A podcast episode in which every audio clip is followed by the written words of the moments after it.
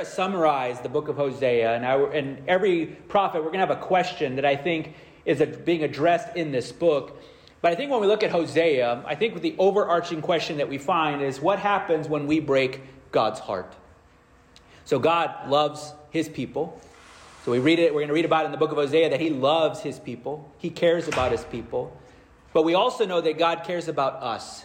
God loves us. God has compassion for us. But what happens when we break his heart? And is there anything that we can do to fix it?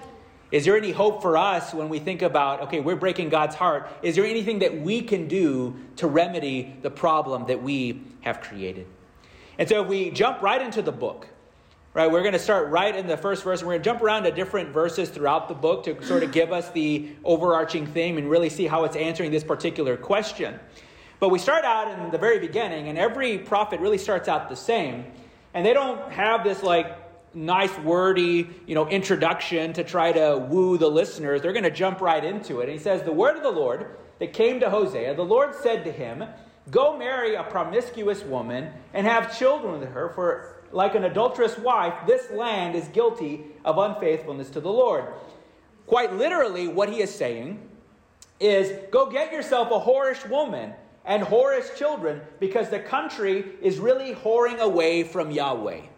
So this is like a literal translation of what the prophet is telling his people, or God is telling this prophet to then tell his people, that they are whoring away from Yahweh, whoring away from the Lord, from God. So Yahweh is that sacred name of God that you might see as YHWH, but we might pronounce it as Yahweh, though they didn't often pronounce it in that way. And so what is it that's actually going on here? Now, God, generations before, had made a covenant with his people. And the closest thing that we have to something like that is a marriage covenant, a marriage relationship. Now, of course, in our time, it seems like the sacredness of marriage has sort of been thrown out the window. All right, it's not as sacred as it used to be. People aren't staying together. People are finding any small reason to get divorced and to go off with somebody who's bigger and someone who's better. Right? That's what it's all about. But yet in that time, covenants weren't just broken. I mean, covenants, when you enter a covenant with someone, this was a very sacred thing. And in a covenant, what you're saying is that, look, I have a part of this that I have to fulfill, and there's a part of this that you have to fulfill as well. And that's the very same thing as a marriage covenant, right? I bring something into it, and my spouse brings something into it as well. But when one of those people breaks the covenant, it obviously hurts the other person. And so for God, he's talking to his people and saying, look, we had this covenant together, and you have broken this covenant. Because what you have done, and this has been for many generations, is that God's people have always been choosing other things. God's people have always been choosing other gods. And for them, it was literally other gods. And there were other gods that were influencing them from other groups of people that they decided to embrace. They decided to embrace the goddess Asherah or Baal, like you saw in the video there. And so there were other gods that they chose to embrace, even though God told them, you shall have no other gods before me. They hear that, but in practice, it doesn't actually play out. They go and do their own thing. And so we know in Hosea, this is what they were doing, right? They were all about serving other gods. So they broke that covenant with God and they hurt him. In the same way that we look at a marriage covenant, if we do something that maybe we lie that causes distrust, or do something to an extreme like have an affair, we are going to hurt the other person very deeply. And so God's people were all about serving other gods and being unfaithful to God. Hosea 4:12, he says, look, they ask a piece of wood for advice. They think a stick can tell them the future. Longing after idols has made them foolish. So that's what they were doing. That's the heart of all of this. They've been unfaithful to God because they're serving other gods. Now, I went to the Bible Museum when I was in D.C. over the summer, and this was actually made out of stone, but they had other relics and things like that were actually made out of wood. And so this is actually an actual statue from that time. And this was a statue made to the goddess Asherah that was found, I think, around 8th century B.C., 8th, 7th century B.C., and so they found this thing, and these are the things that they worshipped. These are the things that they actually would go to and actually ask for advice. These are the things that they would go to and actually bow down to. But again, they're breaking the covenant. You think about the 10 commandments, right? You shall have no other gods before me. Yet here they are having other gods before them. And now the prophet calls it out like it is, right? What does he say? He says they have played the prostitute, serving other gods and deserting their God. Like, we like to be nice about this, right? So as a pastor, we like to be nice about this. As we talk in conversations with each other, we like to be nice about this. So like, we are just like these people. I mean, yeah, we don't have other physical gods that we're serving, but we know that in our own lives, there are other things that take the place of God, whether that's the self, whether that is our money, whether that is our job, whether that is our family, whether whatever else you want to think of. There are other things that we can put in place of God in our life. And what we like to call it, we just like to say, well, you know what? You're just being unfaithful. We're just saying, well, maybe your priorities aren't straight. Right? Maybe this is just a season of your life that you don't have, God's just not your number one and whatever, so on and so forth. We like to be nice about this, but the prophets, they're not nice about this. And actually, a lot of people didn't like what they had to say because a lot of things that they were saying were really hard truths. And so for us, if the prophets were here today, they would say the very same thing. Look, we are playing the prostitute, right? We're serving other gods. We are deserting God. God is not our first love. We are loving other things instead of God first. So we go back to the question, right? After that. What happens when we break God's heart? Well, there are consequences to it, right? The consequences he laid out for his people, he told them, look, and this is, you remember in the video, he had three kids. We're just going to talk about the second two because their names are more applicable to what we're talking about. But he calls one child as a symbol to what his relationship with God, his own people would be. He says, they will be not loved, for I will no longer show love to the people of Israel or forgive them. And the second child, not my people, for Israel is not my people, and I am not their God. So the consequence of breaking the covenant, when we break God's heart, what happens when we break God's heart, is that we forever destroy that relationship. Like, this isn't God destroying it, it's us. The consequences that we have because of our sin is not because God wants to just punish you because he's just an evil person like that. No, we have caused that. We know what we ought to be doing. We know the rules. We know what God requires of us. And we still decide each and every day to do the opposite of what God wants us to do. And so again, what happens when we break God's heart? Is there any hope for us when we know we've broken his heart? Now, if you think about it, the primary way in which we actually break God's heart is really just through our sin. Our sin is the thing that keeps us each and every day walking away from God. Every time we choose to engage in our own sin, in the thing that God has asked us not to do, we are walking away from God. Now, all of us, we know, have the capacity to sin. And if you have kids, you know you have the capacity to sin. You have the capacity to disobey, the capacity to do the opposite of what your parent tells you to do. But we also know we have the capacity to do good, right? We have the capacity to do what is right, though that may not always be our tendency. And now God has known this. I mean, he created us. But if you go back to the early parts of the Old Testament, God was talking to his people in Deuteronomy, and he says, look, you have two ways of living. You can either live the wise way, which is of life and blessing, or you can live the other way, which is death and curse. Right? And that's the foolish way. So you've got two ways to live. Right? You got to choose one. Choose life or choose death. That's what you've got. Now, Jesus in the New Testament uses different words, but he tells us the greatest commandment was to love the Lord your God and to love your neighbor as yourself. Now, what that also implies is that, yeah, we love God, but that we also have the capacity and tendency not to do that either. And so we have two options of how we want to live. But oftentimes we're choosing the other way. We're choosing to live hostile toward God. We want to do the thing we want to do. We don't want to do the thing that God has asked us to do. And so if sin is the thing that breaks God's heart, what do we know about sin? And what does Hosea tell us about our sin? Well, what we know, first and foremost, which is the obvious thing, is that sin hurts. We know that sin hurts ourselves, even though we're always too late in the game for that, is that we find out after everything we've done, and maybe years after everything we've done, that we now realize the consequences of that, that it hurts us. We know our sin hurts other people, but what we also know is our sin also hurts God. And so what that means is our sin, the way it hurts people, it hurts people personally. It hurts people deeply. Now, it's not like, if you've ever gotten stopped for a ticket, you're going speeding or something like that, or maybe for some other reason, and you get pulled over and you get a ticket. The cop is not deeply hurt by your infraction. He's not deeply hurt by your speeding. The cop doesn't come to your window with tears coming down his eyes saying how could you do this to me, Sarah Beth? How could you have sped when the speed limit is 70 and you were going 76? How could you do that to me? Well, of course not, right? You broke the rules, you get the consequence, and then you move on to your merry way, all right, and pay your fine, later. The cop really doesn't care that you've broken the rules. But yet when we look at God and other people and ourselves, we know that when we actually commit a sin, right, we know that it actually hurts us.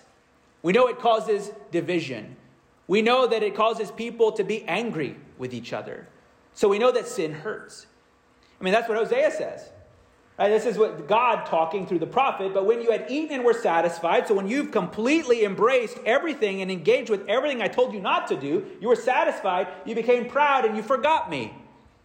God had done so much for his people. He saved them out of slavery in Egypt. Did that for his people, a big, huge event.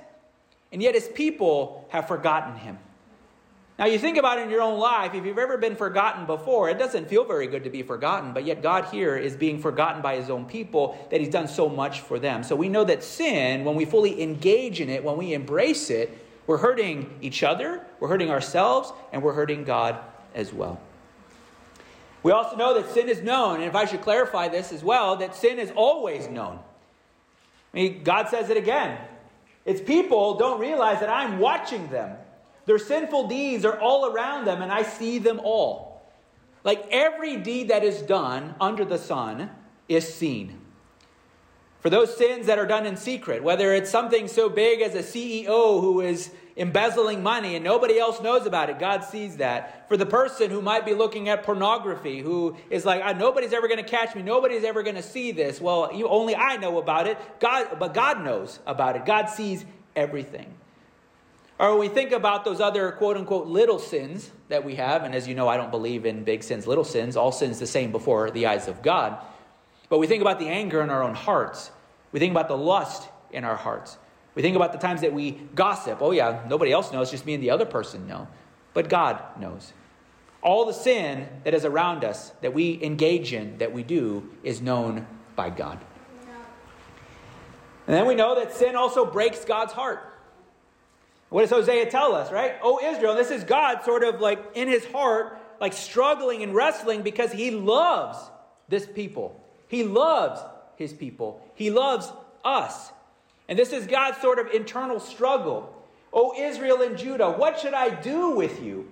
For your love vanishes like the morning mist and disappears like dew in the sunlight. Now, if you've ever gone outside, everyone has seen dew before.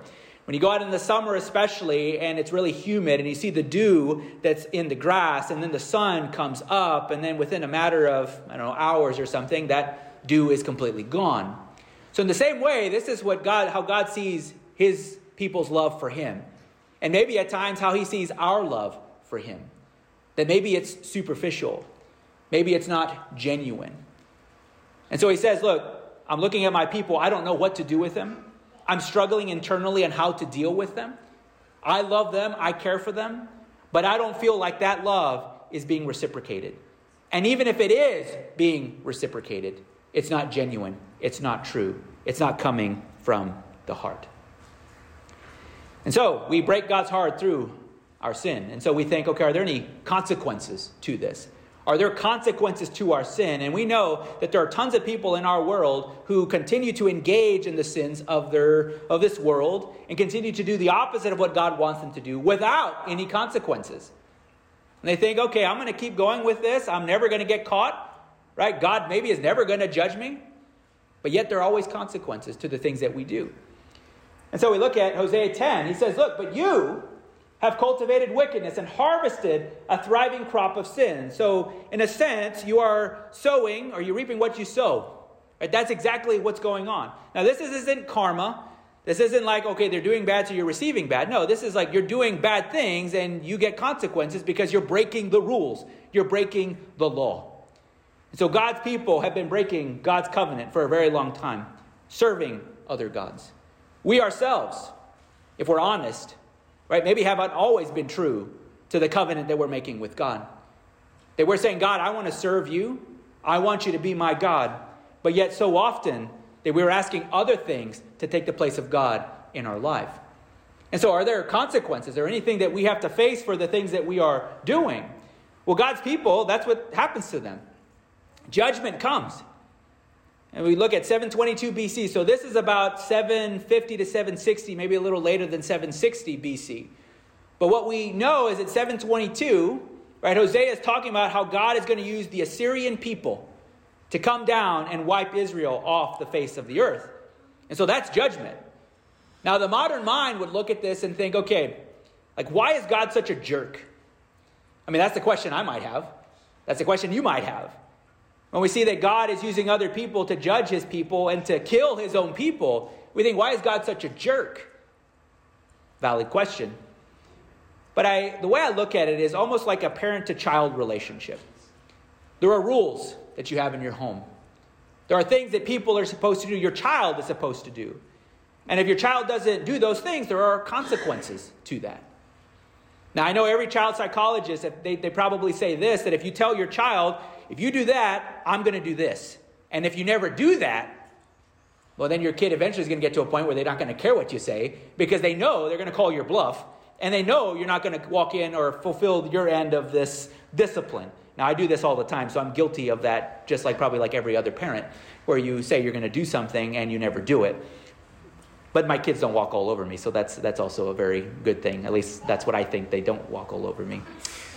And so in the very same way, this is how we see what God is doing here. This is a parent to a child. This is discipline. This is God saying, look, for years I have told you what's going to happen. For years I have said, look, if you break the covenant, this will happen. And over and over and over again, God has given his people chances. And yet they did not take advantage of those chances. And so God is saying, look, there's judgment that's coming. But we know the end of the story with Hosea. We know that there's hope.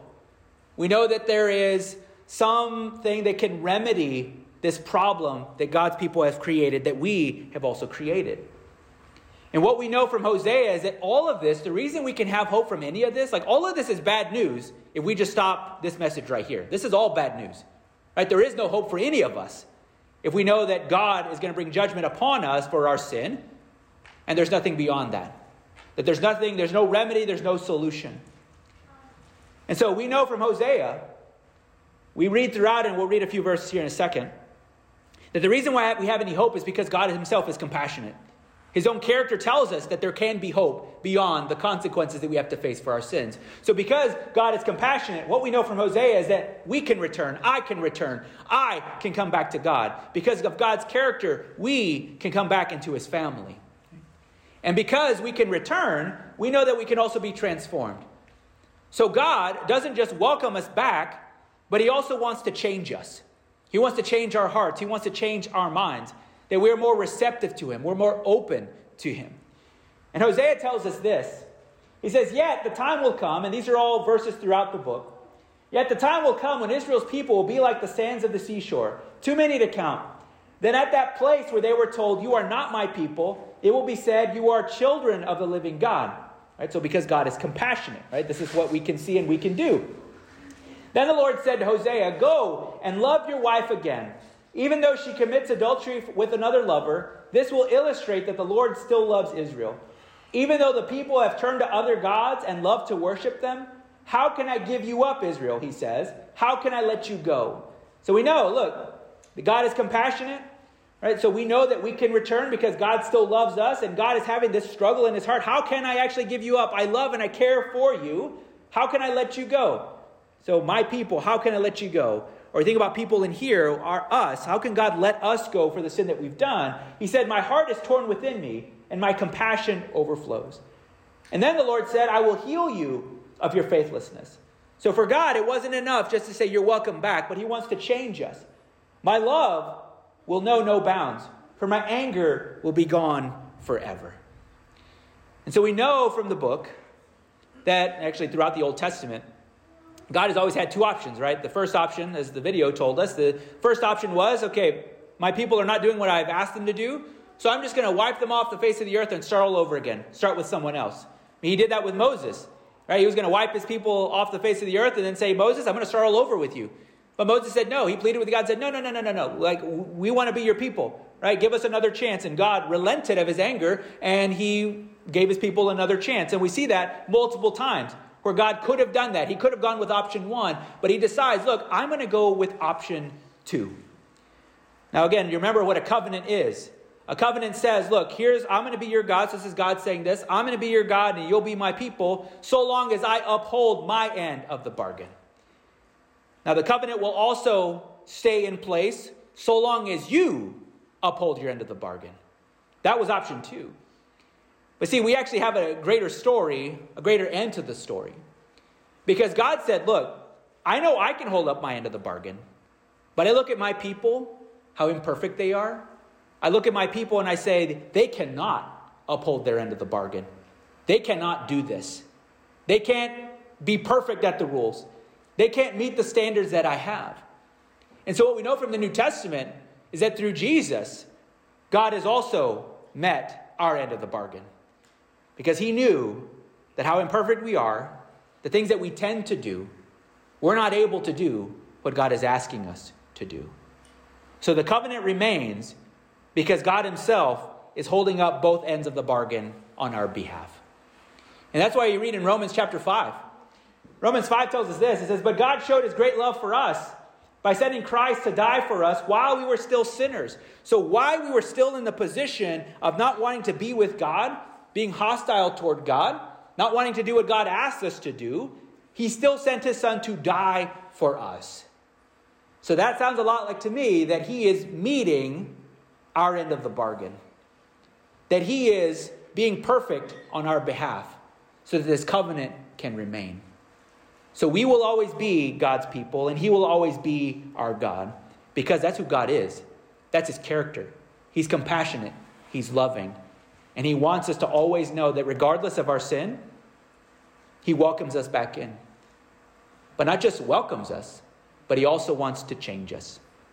Let's pray. God, thank you so much for this time that you've given us today on this new Sunday morning time that we're meeting. Thank you, Lord, that you have given us a fresh word just as we read through Hosea about our sin, the consequences of our sin, but the fact that you don't leave it there. That you don't leave us to suffer the consequences, and that is mercy. That you withhold from us what it is that we actually deserve, which is your judgment. But then you're abounding in grace that you give us something that we do not deserve, which is your son, Jesus. So Lord, we thank you just for how kind you are. How compassionate you are, how loving you are, that you made a way for us when in our own strategy and in our own mind, there is no way.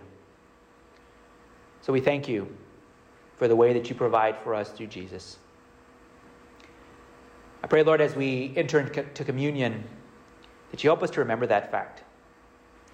Help us to remember that you came and died for us, that you fulfilled our end of the bargain so that you could always be our God and we would always be your people.